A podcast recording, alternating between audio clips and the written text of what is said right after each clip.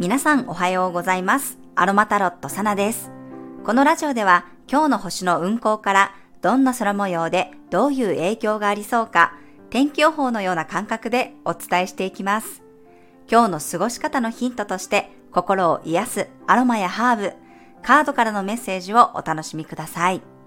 はい、今日は2月1日の木曜日です。え今日からね、2月に入っていきましたね。えもう、しあさってがね、立春ということですが、あの、家の近所でもね、梅が咲き始めてるのをね、見て、あ、もう少しずつね、この春の兆しが出てきてるんだな、なんていうふうに思いました。まあ、我が家も1月にね、愛媛に引っ越してきて、まだね、1ヶ月は経ってないんですけど、まあ、ひとまずこの1月が終わって、そして昨日はね、子供たちの学校のマラソン大会があったので、まあ、ようやくね、ちょっとこう大変だった1ヶ月終わりということで、えー昨日は夜ね、打ち上げにご飯を食べに行ってきました。はい、というわけで今日から2月です。またね、気持ちを切り替えていきましょう。今日の月はですね、天秤座エリアに滞在しています。今日が天秤座の月のラストですね。明日の早朝には月はサソリ座エリアに移っていきます。え昨日はね、月に対してヤギ座の金星が葛藤の配置をとっていましたが、今日はね、それが火星と水星に変わっていくような星の配置です。なんか私も昨日の配信すっごくね、長く喋りすぎてましたし、やっぱりこう月がね、天秤座に入ると、まあ、人と話すとかね、人を意識するっていう機会がすごく増えますね。私は昨日マラソン大会もあったんですけど、授業参観もあり、あとは PTA なんかもあってね、たくさんね、初めましての方とご挨拶しました。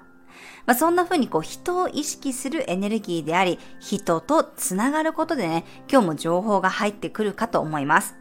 まあ、ただこの月と火星のこの90度の角度って、まあちょっとやっぱりイライラしやすかったりするエネルギーでもありますね。活動級同士のぶつかり合いなので、お互いにこうすごくね、主張していたりとか、ちょっとこう物事もね、動きやすい傾向にあるかと思います。まあ火星のこの見えないね、視覚からぶつかってくるエネルギーって、やっぱりこう少しね、危なかったりするし、まあうまくいかないことにイライラするっていうこともありそうなので、はい、気をつけていきましょう。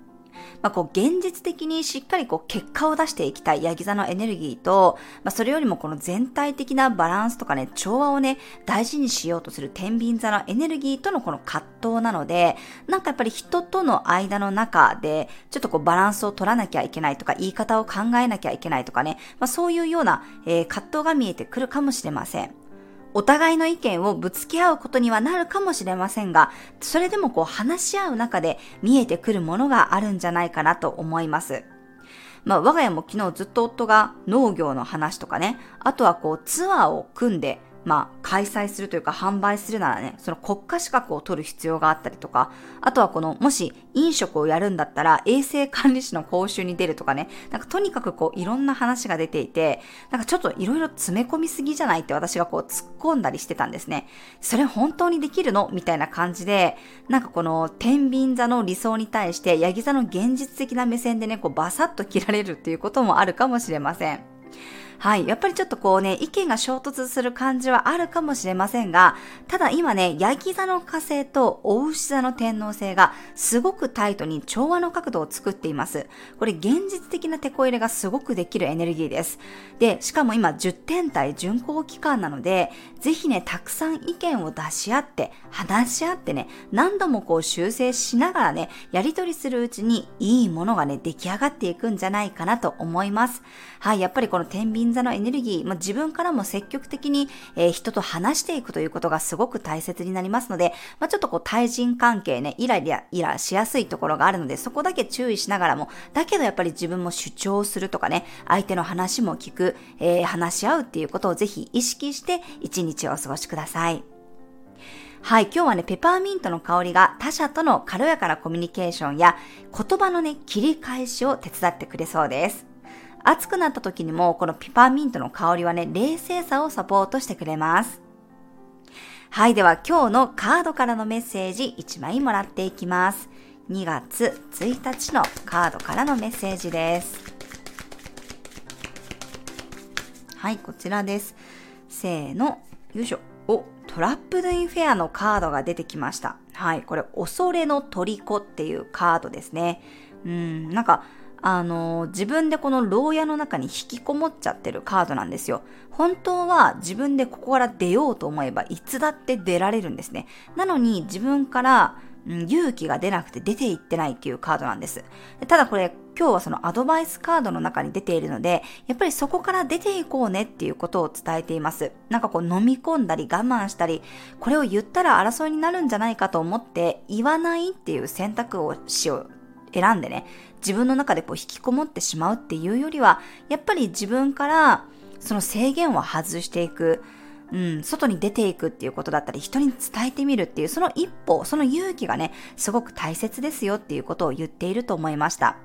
あとはこう自分の中だけでやっぱり考えすぎてしまっていることに対して、ちょっとこう視野を広げた方がいいよっていうことを言っていると思いますので、これもやっぱり自分の意見だけにとらわれるっていうよりは、えー、広い視点で見ていくっていうことだったりね、俯瞰して物事を見ることで、やっぱりこう見えてくるものがあるよっていうことを言っていると思います。なので、こう塞ぎがちではなくて、ちゃんと正面を見ていく、前を向いていくっていうことだったりね、全体を見るっていうていうことがね、大切だよっていうことを伝えているんじゃないかなと思いました。はい、ぜひカードからのメッセージ参考になさってください。では続きまして今日のトークテーマに入っていきます。今日のトークテーマは、溜め込まないスキルということなんですが、皆さんどうですか？溜め込んでませんでしょうか？なんかこの溜め込む原因ってまあいろいろあると思うんですけど、対処法としては私2つあるかなっていうふうに思っていて、1つはやっぱり小出しにするってことなんですよね。すっごく当たり前のことなんですけど、自分の中でやっぱり溜めてる状態っていうのが本当にこうストレスになってしまっているので私なんかは家ではね結構本当に何でもかんでもストレートに言っちゃうんですよ。だからあんまり ストレスたまらないんですよね。言いたいこと言ってるタイプの人間なので。だけど私のパートナーは、その、大牛座の火星を持ってるので、結構ね、我慢しちゃうんですよね。で、我慢して我慢してね、あの、ある時この爆発するっていうことがあるので、私的にはもうちょっと小出しにしてもいいんじゃないっていうふうに思うんですけど、やっぱり溜まってるとね、何かのタイミングで爆発することがあるので、それをまあ小出しにするっていうことが大事で、でこれを他者に何か言うとかっていうふうにするんじゃなくって、いつもお伝えしているようにこうノートに書き出すっていうことだったりね、なんかそういうふうにうちにあるものを何かこう表現するっていうことで出していくっていうことが一番健全なんじゃないかなと思いますね。ノートに書くでもいいし、私の中では結構こうやって喋ることとかね、話すこと、アウトプットっていうのが自分の中でのこの解消になってます。なんかたとえね、その愚痴を言ってないとしてもね、でもなんかこうやって自分の思いとか考え方を外に出すっていうことは、なんかやっぱりうん、インプットしているものを外に出しているわけなので、なんかこれも一つのこう循環になっているんじゃないかなと思います。なので、なんかこう自分のためにね、発信してみるとか、自分のために、えー、SNS を使ってみるとか、自分のためにノートに何か書いてみるっていうのは結構ね、あの、おすすめの方法ですね。で、もう一つはやっぱり溜め込まないために必要なことってやっぱり余白だと思います。余白とか余裕とも言えますよね。やっぱり人って余裕がないと一番イライラするんですよね。それは時間的な余裕のなさかもしれないし、お金的な余裕のなさかもしれません。でも、やっぱり余裕があれば、ちょっとなんかね、このイラッとすることとか、もやっとすることがあったとしても、そこまでなんかこう、強く反応することもなかったりとか、自分自身を追い詰めるってこともないと思うんですよね。なのでやっぱり、うん、どうしても今の日本人は特にこのキャパ以上のことをやりすぎている、溜め込みすぎているっていうところがあるので、もう想像以上にね、どんどんどんどん私はなんかいろんなものをやめるとか手放すっていうことをして、本当にその心的にも、精神的にも、経済的にも、そしてこう時間的にもね、やっぱり余裕を作る。何にもしなくていい。何にもやんなくても OK っていう、なんかそういうね、この余裕を作るっていうことが、溜め込まないっていうことにね、つながっているんじゃないかなと思います。はい、以上が今日のトークテーマでした。では最後に12星座別の運勢をお伝えしていきます。お羊座さん、偶然の出会いがありそうな日、不思議なご縁を感じることがあるかもしれません。お牛座さん、メンテナンスの日、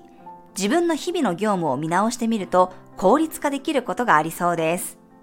双子座さん、弾けるような楽しさがある日、知的好奇心を刺激されることがあるでしょう。蟹座さん、内輪での話し合いが盛り上がりそうな日、遠慮がない感じですが、話してスッキリできるかもしれません。獅子座さん、情報や連絡のやり取りが増えるような日、想定外のことにも柔軟に対応していきましょ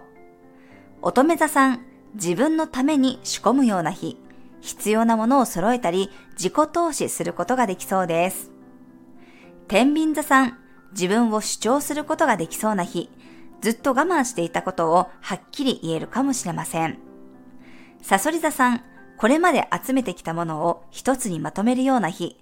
ごちゃ混ぜなようで意味のあるまとまり方になるかもしれません。伊手座さん、未来へのヒントが見つかりそうな日、オンラインでの交流も盛り上がりそうです。ヤギ座さん、結果にコミットできる日、ゴールを見据えてゴリゴリ動いていけそうです。水亀座さん、遠方から連絡が入りそうな日、もしくは自分が気になっていたことを専門家に問い合わせてみるのもいいでしょう。魚座さん、あえて委ねてみるといい日。相手との信頼関係がとても大切になります。まずは自分から歩み寄ってみましょう。はい、以上が12星座別のメッセージとなります。それでは皆さん素敵な一日をお過ごしください。お出かけの方は気をつけていってらっしゃい。